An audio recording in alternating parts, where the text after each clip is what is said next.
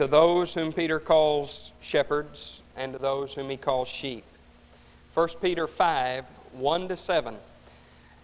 You'll want to follow with the reading. You'll want to keep the scripture handy, for the message will be dictated by the text, and we will simply discuss this morning what the Word of God says.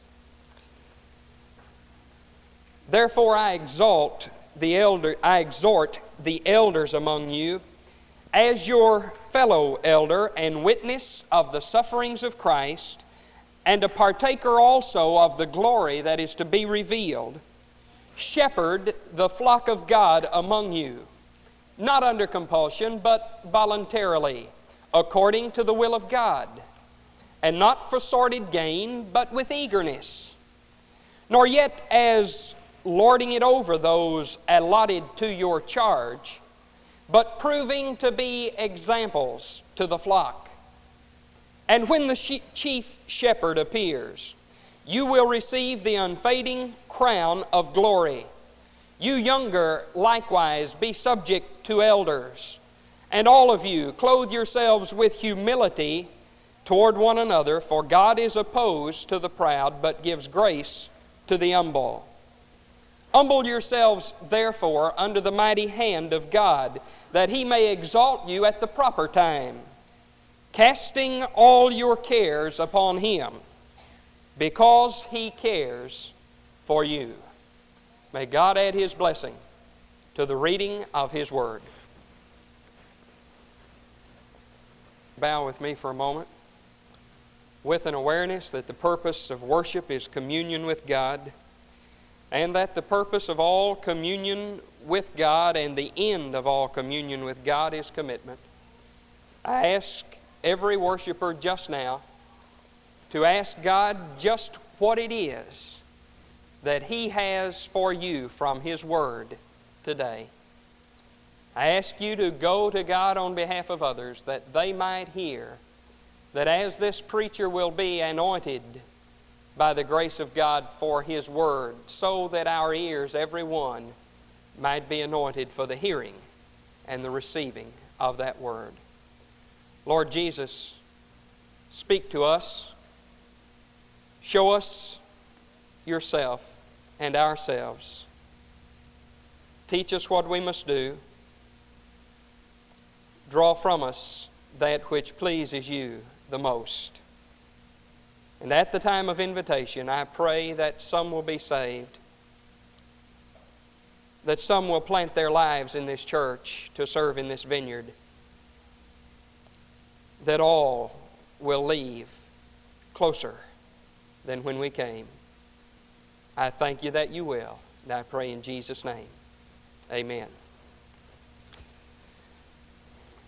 Have you ever thought of how often it is that we use animal illustrations when referring to each other and referring to other people?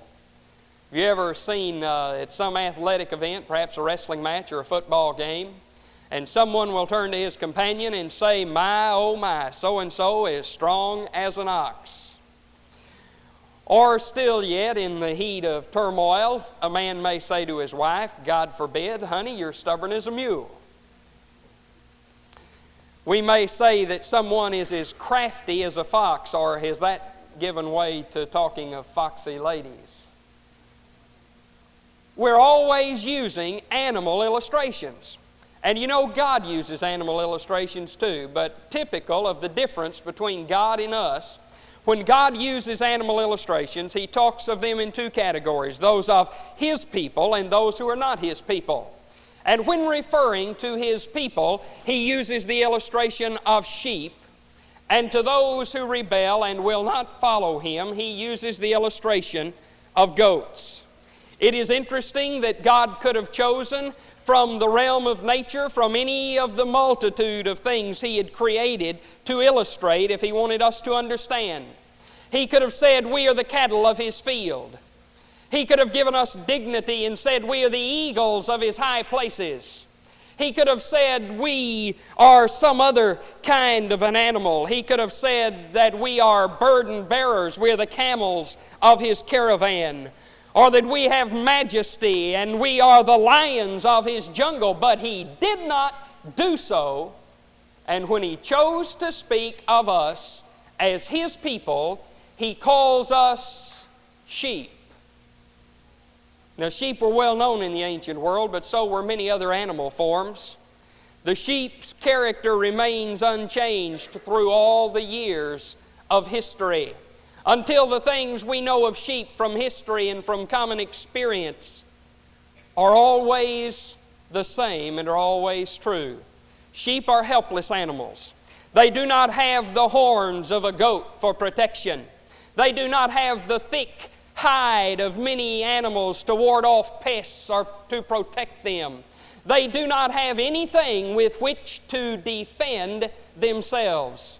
Sheep, if they are to survive, must be an animal that is cared for, that is utterly dependent on a person, on an individual who shepherds them, provides their need, keeps them from danger, determines what and when they eat and where they rest, and what their activities are.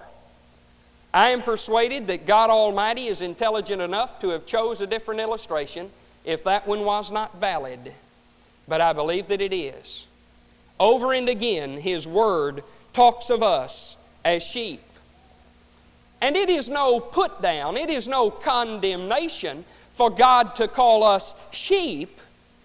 Rather, it is merely a recognition of our humanity, a recognition of our needs, given to help us understand what we are and to help us understand more clearly the provision that God has made for our needs and for our care and for our protection. In this passage of Scripture, the metaphor is brought forcefully to our attention of the sheep and the shepherd. And we are given a proven task. He singles out those whom he calls in this place elders and shepherds. In other places, they are called bishops. The word presbyteros, elder. The word episkopos, bishop the word poimen, shepherd, are used in regard to the New Testament church and the relationships therein interchangeably in the writings of Luke and Paul and Peter and in the teaching of Jesus Christ. And so here we are given a proven task a task handed down to us by God, a task for which there is no review board, for which there is no revision, for which there is no appeal. It is the direct command of God, and we must, as His children, obey Him and operate according to His Word. The task of the shepherd is to lead.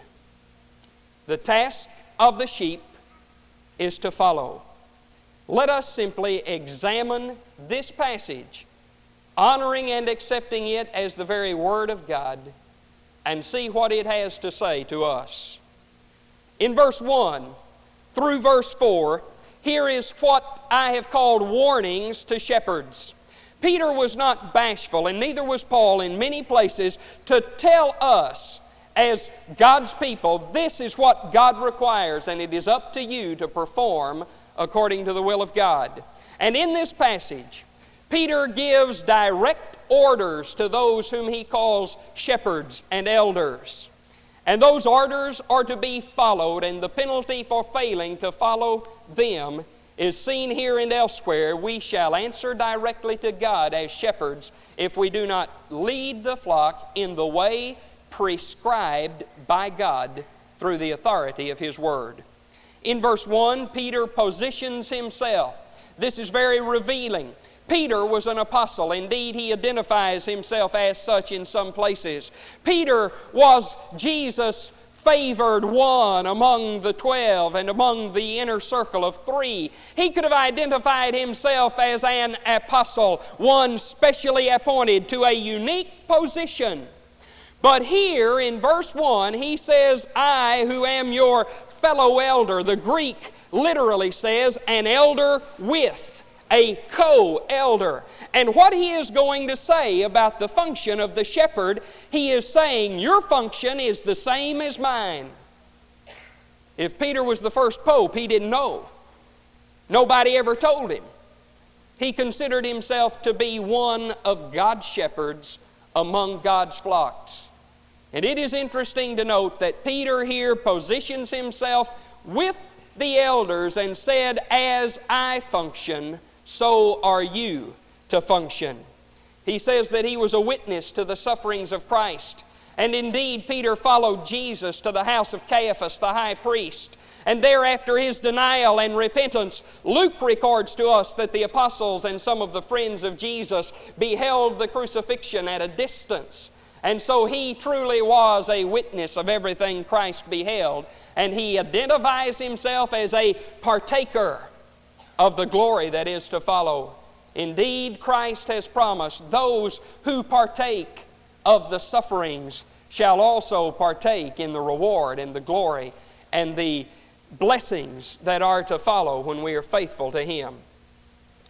Now, in verse 2, the command is given shepherd the flock of God among you. The word here translated shepherd is the verb form of the noun shepherd. It is a very unmistakable term. You can look at it in any translation. You can look at it in any dictionary or lexicon. You can look at it in any language into which the Bible is translated, and this is always the proper translation. It is a command shepherd the flock. It is not feed the flock. It is not care for the flock. It is not protect the flock. It is not guide the flock. It is all of those things combined. And if we could say it literally, it would be shepherdize the flock of God that is among you. This is not unique in Scripture. For Jesus, using the very word poimanate in John chapter 21, said, Peter, do you love me? And Jesus and Peter said, Lord, you know that I love you. And Jesus said, Poimanate, shepherd my flock. It is not a one dimensional ministry. It is not a limited thing, nor is it subject to review of men. It is the command of God that all the functions involved by the shepherd with the sheep are to be performed by the ones whom God appoints as elders, bishops, pastors, overseers of the flock. It is the command of God. How are they to do this? The scriptures say they are to do it willingly. Not under compulsion means don't be forced into it. Don't serve God as a shepherd in a way that you feel compelled, not under compulsion, but voluntarily or willingly, according to the will of God.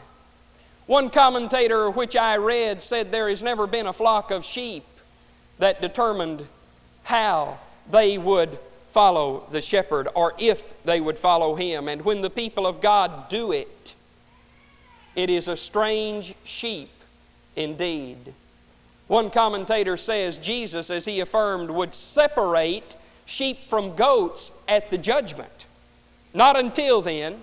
And when Israel came out of Egypt, a mixed multitude that did not know God followed with them, holding on to their coattails. And as many of the commentators have said, sheep do follow shepherds, period. Goats do not. Merely an observation from God's Word. How are they to do it? According to the will of God. That is, obedient to God, aware that God is the owner of the sheep. In verse 4, he is called the chief shepherd, literally the arch shepherd, the head shepherd, according to his will, obediently.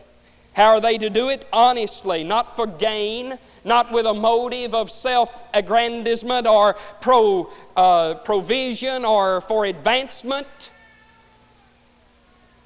but with eagerness. And the word eagerness in the Greek is with a burning desire to meet the needs and to serve the people.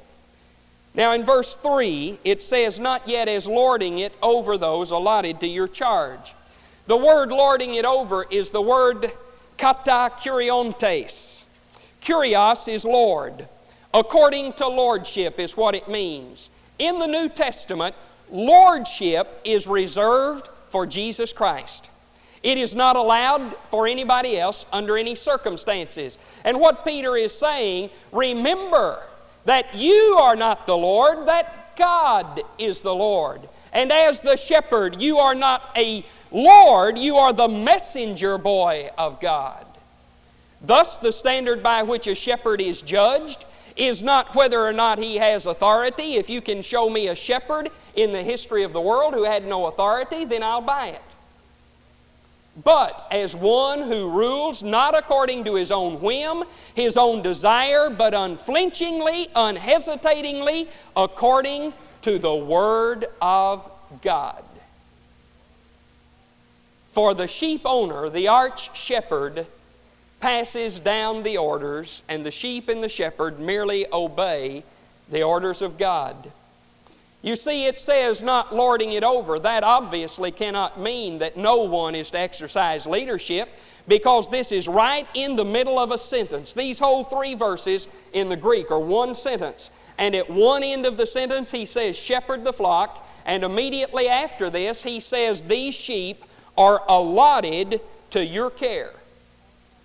And so it is rather a matter of attitude with concern for the sheep, with knowledge of God's Word, and with obedience to that Word.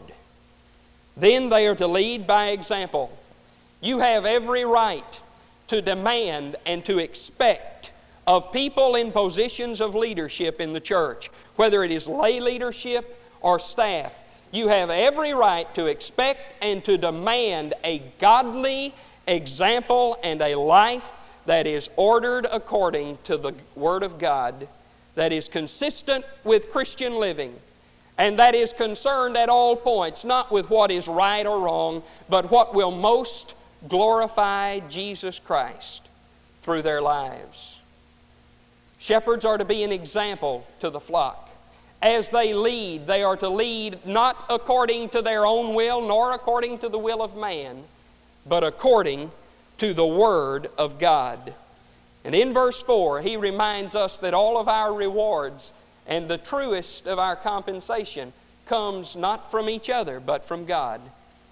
And so it is that all of us, as Christians, must maintain an awareness that we have not been given editorial privileges over God's Word. We have not been given the right to determine very many things. We have been given the right to obey God's Word. That may be the most Baptist statement that anybody ever made. Article 1 of every Baptist confession of faith that was ever written says, The Word of God, the Bible, is infallible and inerrant, truth with no mixture of error, and it is our only rule of faith and practice. Let us look quickly at other passages, lest this seem to be an isolated thing and not something with which the Word of God is salted. And indeed, from the book of Genesis through to the last page of Revelation, it is seen that God has always worked in this way. In Acts 20, verses 28 to 32, Paul is speaking to those whom he calls elders, presbyteroi, elders of the church at Ephesus. Uh, by the way, that concept of staff on churches started in the New Testament. Uh, it did not start some later time. Indeed, it was a digression and a turning away from the Word of God that built the, the notion that the church hired one man to do everybody's work. That's, a, that's not right. That's wrong. It was never God's Word he addresses the church at Ephesus, those whom he calls elders in the plural. And he says this, beginning in verse 28 Be on guard for yourselves and for all the flock, among which the Holy Spirit has made you overseers. To shepherd, there is the word poimenate, to shepherd the church of God, which he purchased with his own blood. I know that after my departure, savage wolves will come in among you, not sparing the flock. And listen to this And from among your own selves, men will arise speaking perverse things. The word perverse in the Greek is strange. Different things. Different from what? Different from God's Word. Speaking different things to draw away the disciples after them. Therefore, be on the alert, remembering that day and night for a period of three years I did not cease to admonish each one with tears. And here again in verse 32 is a statement of what our standard is in the church. What is the standard? Is it tradition? No, the most insidious and damnable kind of heresy and liberalism in history is tradition. When the Protestant Reformation came about, it came about because the church, up until that time united in one organization, had developed a practical theology, and the documents of the church said our traditions are as important as God's Word. And the reformers said, No, we yield to no creed of men, we bow to the Word of God. Verse 32 says, Here is our standard, and now I commend you to God and to the Word, the Rhema, the spoken Word of His grace, which is able to build you up and to give you an inheritance among all those who are sanctified. What is our standard? It is the Word. How will we grow spiritually, materially, numerically? By the Word.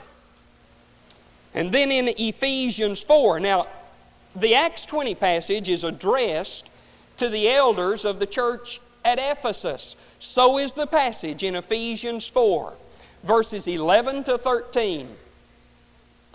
And he gave as a gift, as an appointment, he gave some as apostles, and some as prophets, and some as evangelists, and some as pastors and teachers. There is poimen, from where the word poimenate, shepherd the flock, comes from. Some as pastors and teachers. Why did he do this? For the equipping of the saints for the work of service, for the building up of the body of Christ, until we all attain to the unity of the faith and of the knowledge of the Son of God to a mature man, to the measure of the stature which belongs to the fullness of Christ. Often we say we're all going the same way, we just don't agree on everything along the way, and that's true. But we must never lose sight of the fact that in the church, it doesn't matter what we agree or disagree on, we have no right to disagree on the Word. God said, I want you to grow. God said, I want you to be matured. God said, I want you to grow to the stature of the fullness of Christ. And His method is given in His Word, and that is God leads His sheep through those whom He appoints to be shepherds.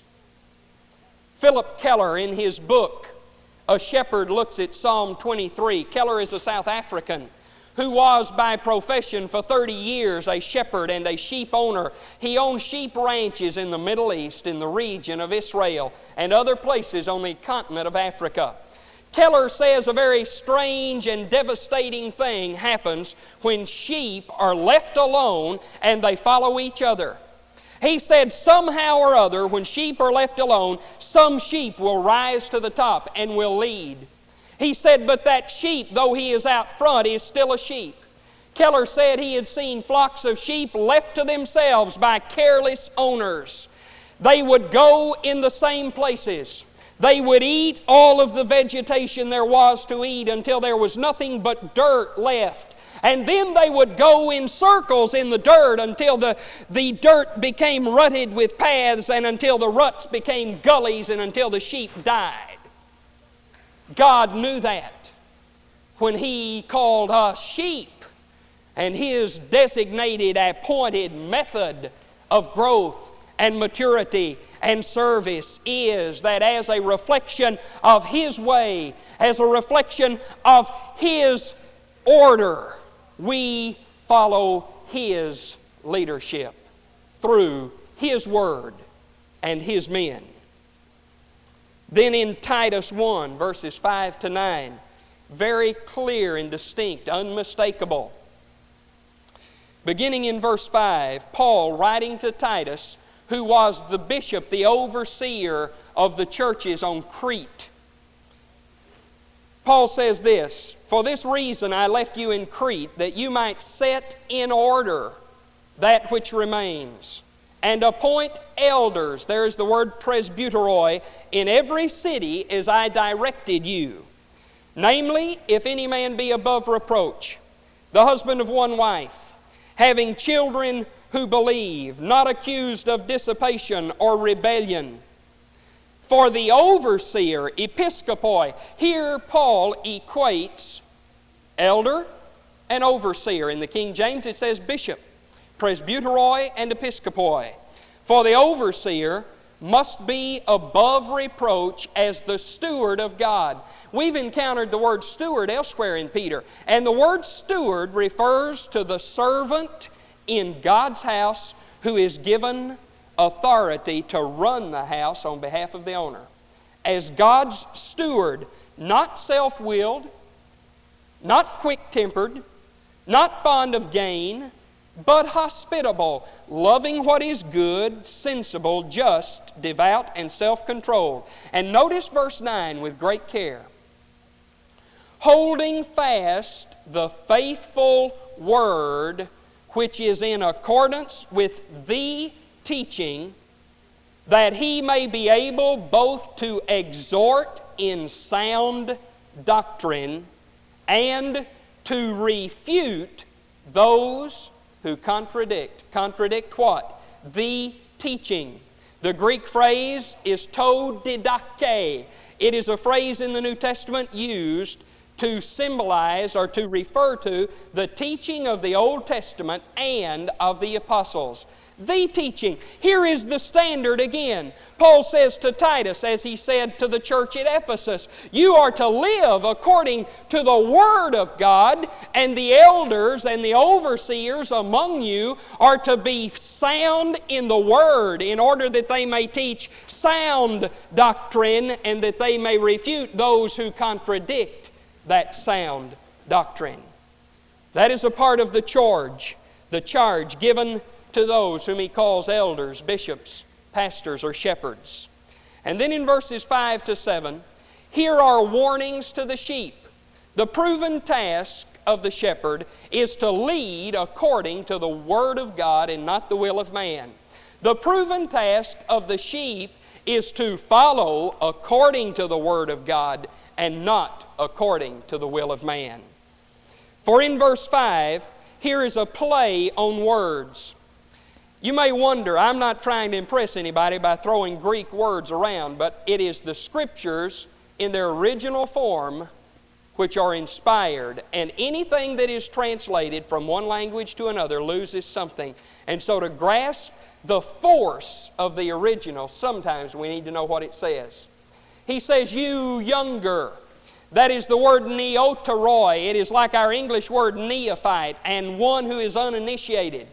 The contrast in the Greek here is a play on words. It is not young and old, it is younger ones, neophytes, versus presbyteroi. Here is that word again, the elders.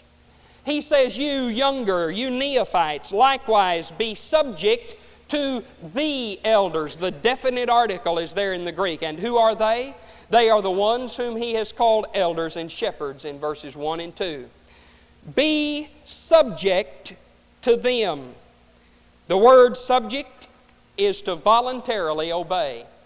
Indeed, this word in the New Testament about a dozen times is translated obey. Then in the latter part of verse 5, here is a very key and important thing. All of you, clothe yourselves with humility toward one another, for God is opposed to the proud, but gives grace to the humble. Lest anyone think that God has structured a system whereby men rule by whim and fancy. That is not so. They answer directly to God and must live and govern and, and lead according to His will and His word and not the will of man. Here is the constraint that is laid on the shepherd. Look at it. He says, You sheep, you follow, and you shepherds, you in humility meet the needs of the sheep. This word humility in the Greek literally says, tie humility on like an apron. In the Roman world, the badge of the slave was the slave's apron. It covered his other garments. It was his identification.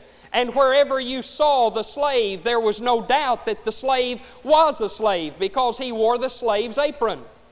This is the same word that's used in uh, the Gospels where Jesus, in the upper room, girded himself with a slave's apron and ministered by washing the feet of the disciples. The sheep are constrained by leadership, and the leadership is constrained by the needs of the sheep. Keller, in his book, again points out that sheep left to themselves want things that they do not need. And the job of the shepherd is not to give sheep what they want, but to give sheep what they need. And sheep are not capable in nature of determining what they need. Neither are shepherds, but the arch shepherd and the Word of God is able to tell us what we need. Shepherds need to be fed according to their nutritional needs and not according to their wants. Now, I would remind you that Jesus, when he served the disciples as a servant and washed their feet, said, I am among you as he that serves. He said, I am, am to serve you. He said, Whoever is great among you, let him be the servant of all. Is there any doubt in your mind that though Jesus classified himself as a servant, that he was in charge? Is there any doubt of that? And notice that on that night, Peter said to the Lord Jesus, Lord, I don't need you to wash me. And Jesus said, Peter, you don't know what you need, and unless you let me serve you on my terms, you have no part of me. Jesus categorized himself as a servant, but when one whom he served tried to tell him what to do, he said, I know what you need. Peter doubtless recalls that incident when Jesus said to him, Unless I wash you according to my word, you have no part of me. And then in verse 6, now remember that verses 5 through 7 are one sentence in the Greek. The period is at the end.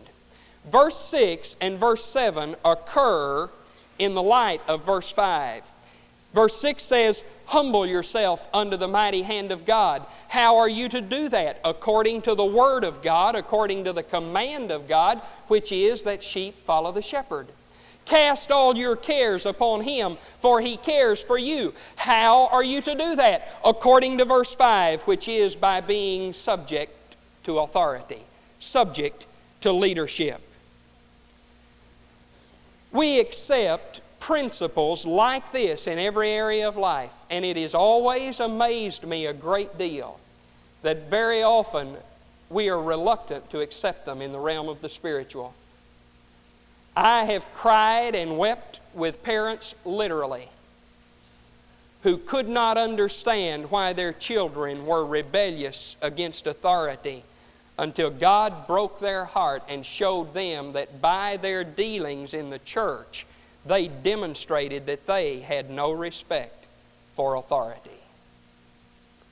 Children and parents, we recognize that, and every parent, not because he is a tyrant, but because of his love and concern, wants children to be obedient. We accept it in the matter of the wife and the husband in the church. For Paul says everything that Christ is to the church, the husband under God must be to his wife. And the wife is protected and honored and cared for as she submits herself to her husband. We accept that because it's God's Word. We read Romans chapter 13, and the church has always stood for obedience to the law. And we accept that we as citizens must obey the law. We are not for anarchy, we are not for lawlessness. Why then, under God, should not the church be the world's example? Is it a put down that God calls us sheep? Or do we really believe that we are equipped to determine a better course for God's work than His Word sets out for us? We accept it in every area of life.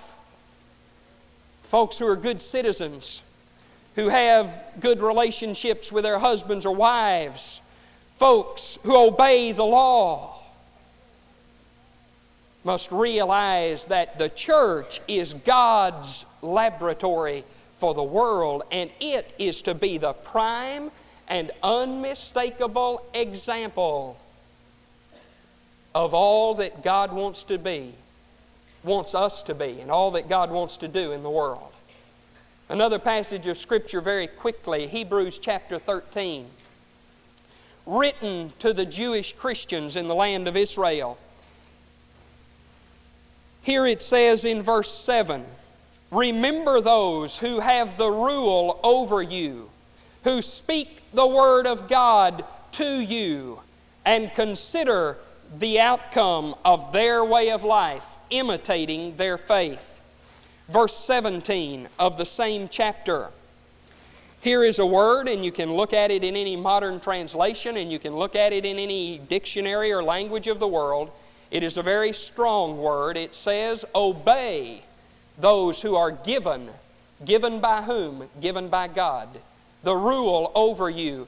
And submit to them. For they keep watch over your souls as those who will give an account. Let them do this with joy. Allow them to do this with joy and not with grief for that is unprofitable to you.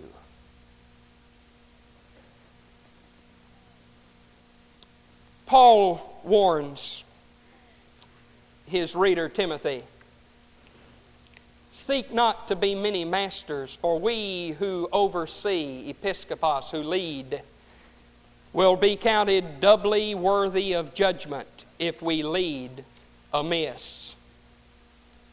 It is not a human pleasure. It is not a thing of joy or a thing to be sought to be set aside by God to lead His people. It is a fearful thing.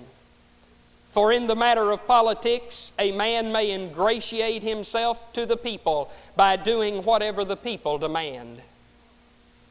While in the work of the ministry, the minister is told, If you do not operate according to my word, you will answer to me, says the Lord.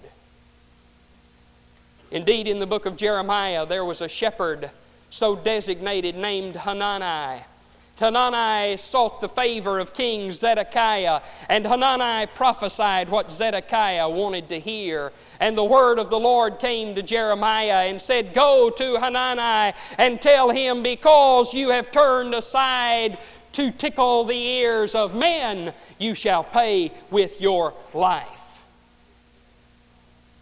I believe with all of my heart that under God, if I do not order my ministry according to His Word, God will put me on the ash heap or even take my life. I did not write the Word, I merely read it. I did not set the standards, I merely obey them as a servant of the Lord. I do not covet power. I do not see the pastor's position as one of power.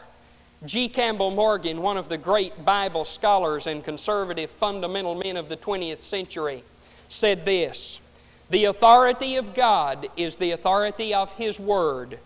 The authority of the minister is not the authority of an office, it is the authority of the Word of God that is committed to him. The church of God fulfills its ministry when it incarnates the truth to which it listens.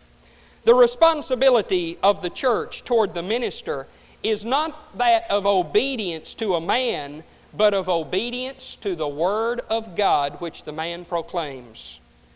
The church needs a return to recognition of the sacredness of the ministry. There has been an appalling tendency amongst us to degrade and forget the sanctity of the office of minister of the Word. We serve tables altogether too much and are unable to give ourselves to the ministry of the Word. The church must come to understand that those to whom God has appointed the ministry have a responsibility to Him, and that the church has a tremendous responsibility of obedience, not to the minister as a man, but to the word of which he is the messenger. What is the end of all of this? We, all of us, are the sheep of his pasture. We are his people. I am his sheep, whom he has designated as a shepherd. What does it mean? It means that there is no pressure in all of the world like the pressure that the man of God feels, knowing that he is accountable to God for the spiritual welfare of a people and of a community and of their children and of their souls. What shall we then do? Let us join hands and pray for one another. God forbid that our enemies should be those of the household of faith. God forbid that we, when the enemy of God has declared war on the throne of God, that we should be skirmishing with one another in the barracks. Let us follow His Word with an awareness that it is subject to no review, with an awareness that it is subject to no tradition, with an awareness that the most godly and wholesome of our traditions have always had their roots in God's Word, and with an awareness that in the history of the church, when the church has strayed from the Word, God has always asserted Himself to bring it back within the confines of the Word. And let us beseech the throne of grace that He would use us to reach those around us who have such great need. I do not know your heart. I do not know your need, but I know that that need is met within the confines of God's Word. I know that God, according to His Word, will meet our needs and only according to His Word in our obedience to it. Today, there are some of you who need to be saved. You need to trust the great Arch Shepherd with your life and your welfare and be committed to Him asking Him to forgive your sins and to live within you. Some of you need to come forward to say, I have been saved and I want to obey Jesus Christ with my whole heart. Some of you need to invest your life in the church and determine to serve Him with everything that you have. Some need simply to pray in a commitment to Him. Whatever God would have you do, you will want to do it today, not of constraint, but willingly according to God's will what He would have you do quickly. We stand and sing, I surrender all. Right now, what God would have you do, who'll be the first?